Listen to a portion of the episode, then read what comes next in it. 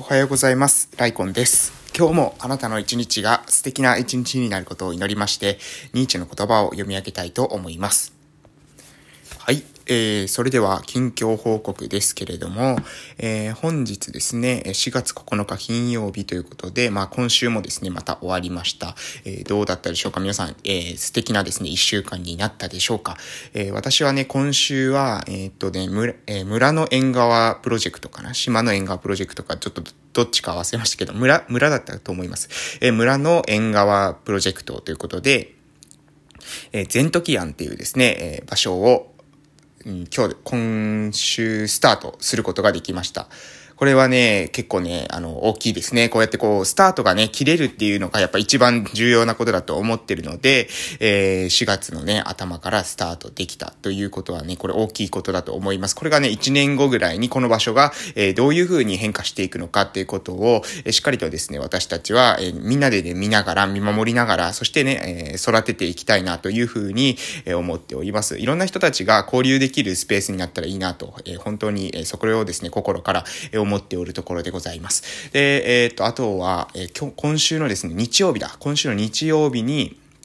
えー、っとね、あの、かけろまっていう、えー、奄美大島の、えー、離島があるんですけども、えー、その離島の方に、えー、13人かなくらいで、ちょっとね、あのー、遊びに行くということが決まりましたので、えー、ね、それも非常に楽しみです。で、これもね、まあ、自分がね、全部企画して運営しましたって言ったらかっこいいんですけど、そうじゃなくてね、結構あの、みんなが、えー、主体的になんか決めてくれたということで、私はね、もうその企画にただ乗っかっただけっていう、えー、ような形なんですけれども、えー、そうやってね、みんなで行けるっていうのも、これもね、うん、本当にそうやって自分たちでやりたいことを決めて、で、その、それを実行まで移すっていうことをも、私がね、したかったことなので、えー、こうやって自分たちでやりたいことが出てきて、で、それが、えー、実際にね、実現していく、えー、その一つ目になるってことはね、これ非常に面白いなと思います。なので、そういった、えー、エンガープロジェクトの全時案も立ち上がり、そして、えー、私のその、まあ、コミュニティ内でですね、えー、そういったちょっとプチ旅行みたいな感じで、日帰り旅行みたいな感じで、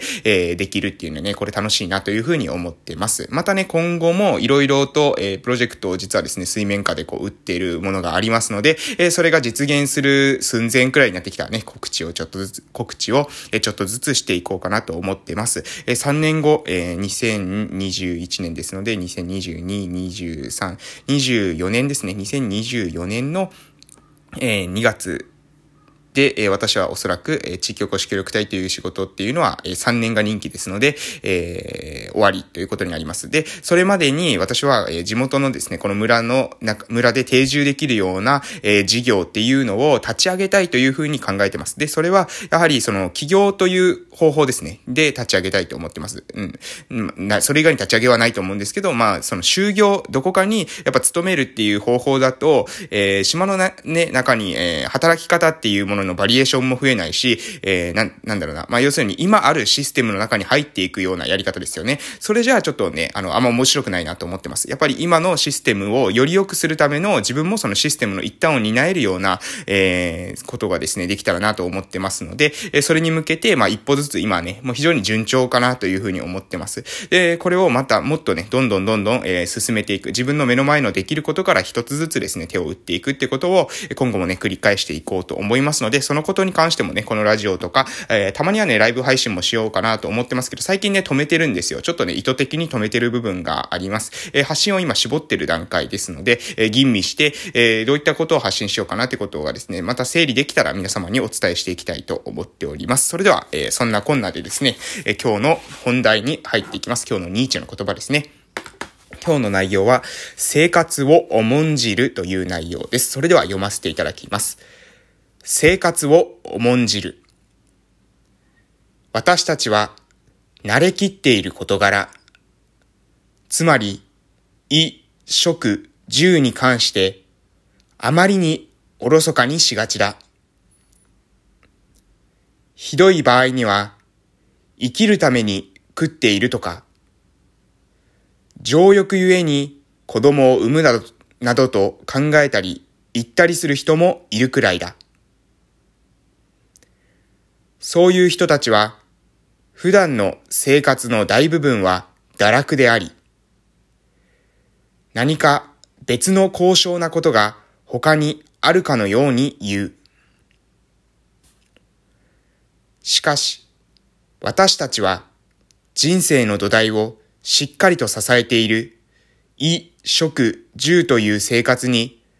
もっと真摯な眼差しを向けるべきだ。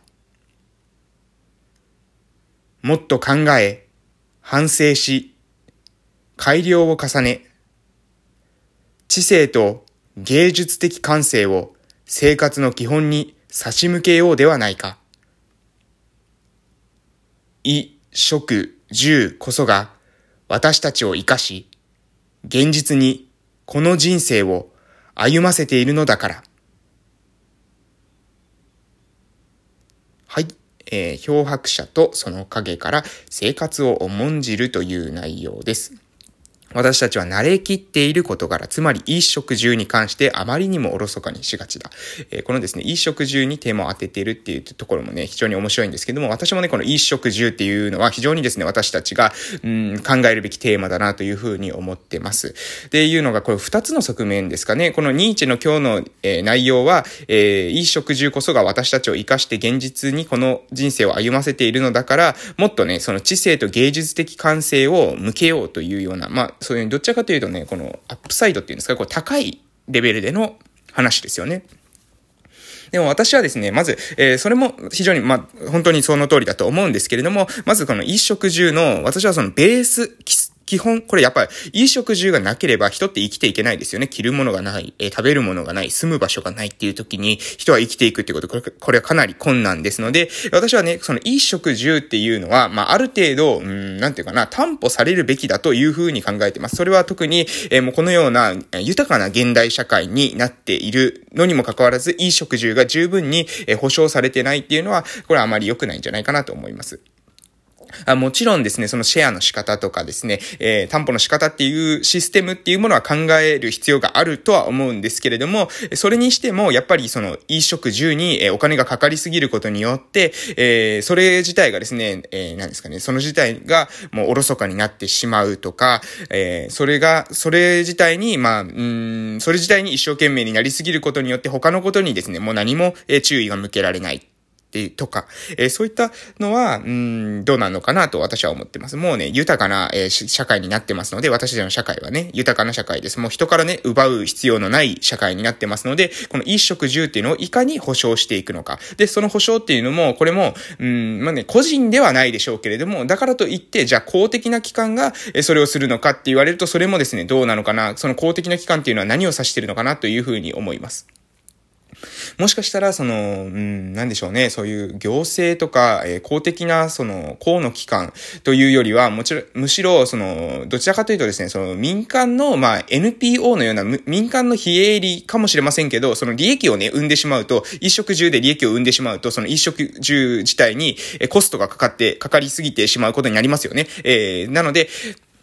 うん、まあ、衣食住に関わるような、その後ですね、まあ、通信とかもそうだと思うんですけど、そういった私たちの生活に欠かせないインフラに関しては、別にね、その利益を生まなかったとしても、えー、そこを保証できるような何かそのシェアの方法っていうものをもうちょっと考える必要があるんじゃないかなと思います。やっぱりね、えー、今は、その着る服、まあ、その、高級な服だったらそれは、あの、高くなって叱るべきだと思うんですけども、えー、そうじゃなくても、もう最低限着る服っていうのにも、やっぱりお金がかかる。えー、まあ、衣服はまだ安い方かな。でも食事も結構かかりますよね。で、やっぱ消費税とかが上がっていけば、食事だって、うん、なんていうかな、その安い食事って言ったら、果たしてね、それは体に長期的に見るといいものかどうかわかりませんので、そういったものばっかり食べてしまうというような事態になったりとか、住む場所に関してもね、お金がかかりすぎることによって、もうね、そんなところに何人も住んだら、それは、あの、体に悪そうだねっていうような住環境しかないとか、うん、そういったことになってるんじゃないかなと思います。なので、衣食住、ここはしっかりとね、サ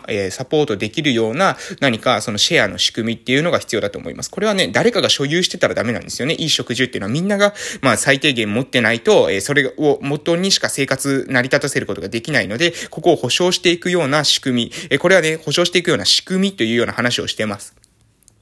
なので、この仕組みを、えー、作る、個人が、やっぱり個人が仕組みを作っていくんですけれども、それは仕組みでなければならないんですよ。個人が、えー、やっぱ分け与えてるっていうだけだったらね、話にはならない。最初は、えー、立ち上げるときに関しては、その個人が、えー、立ち上げるのかもしれませんけれども、最終的にはやっぱり仕組み化していく。そのことによって、一食住が、えー、みんなに行き渡る。で、えー、その行き渡るって言っても、それがね、なんだろうな、ただただもう、あの、与えられるっていうのだと、今度はこれは、えー、逆にこの自立っていう、本人たちのその自立っていうのを損ねてしまう、えリスクもありますので、わかりますかね？えいい食事がただただ与えられるってなった時に、これはその依存を生んでしまうリスクもあるんですよ。なので、その依存のリスクっていうのもしっかり考えないといけない。私たちはその依存させたらダメなんですね。やっぱ最終的には自立していくっていうことを前提に置きながらも、で、前提に置きながらも、例えば挑戦していきたい時に、えそのやっぱお金とかがかかりますよね。で、そうやってかかった時に、じゃあいい食事がおろそかになる。それで体を壊してしまうってなると、その挑戦したいと思っていた人材が、私たちのその、うん、まあ、要するに、私たち人類のそういった挑戦したいという気持ちっていうのは、そういった人資源ですよね。でもそういった人の、その挑戦心っていうのを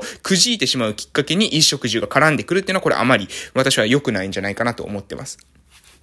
なので、しっかりと自立する。まず一人一人が自分の頭で考えて自立するっていうのはこれは何より大事なことなんですけど、その自立した上でも今の社会システムの中だったら、やはりその衣食住が十分に、補填されてない。そのことによって挑戦できないということが起きてると思うので、そこをね、サポートできるような仕組み作りっていうのもちょっと考える必要があるんじゃないかなと思います。で、それは公の機関が行うのかどうなのかわかりませんけれども、とにかくその仕組みですね。それが必要だというふうに考えているというところで、私もですね、それに向かって、え何かですね、自分ができることからスタートしていきたいなというふうに思っております。それでは終わらせていただきます。これから今日というあなたの人生の貴重な一日が始まります。良い一日をお過ごしください。それでは今週もですね、今日で終わりですので、えー、皆さんですね、今日を終えて、えー、良い週末をお迎えください。それでは、いってらっしゃい。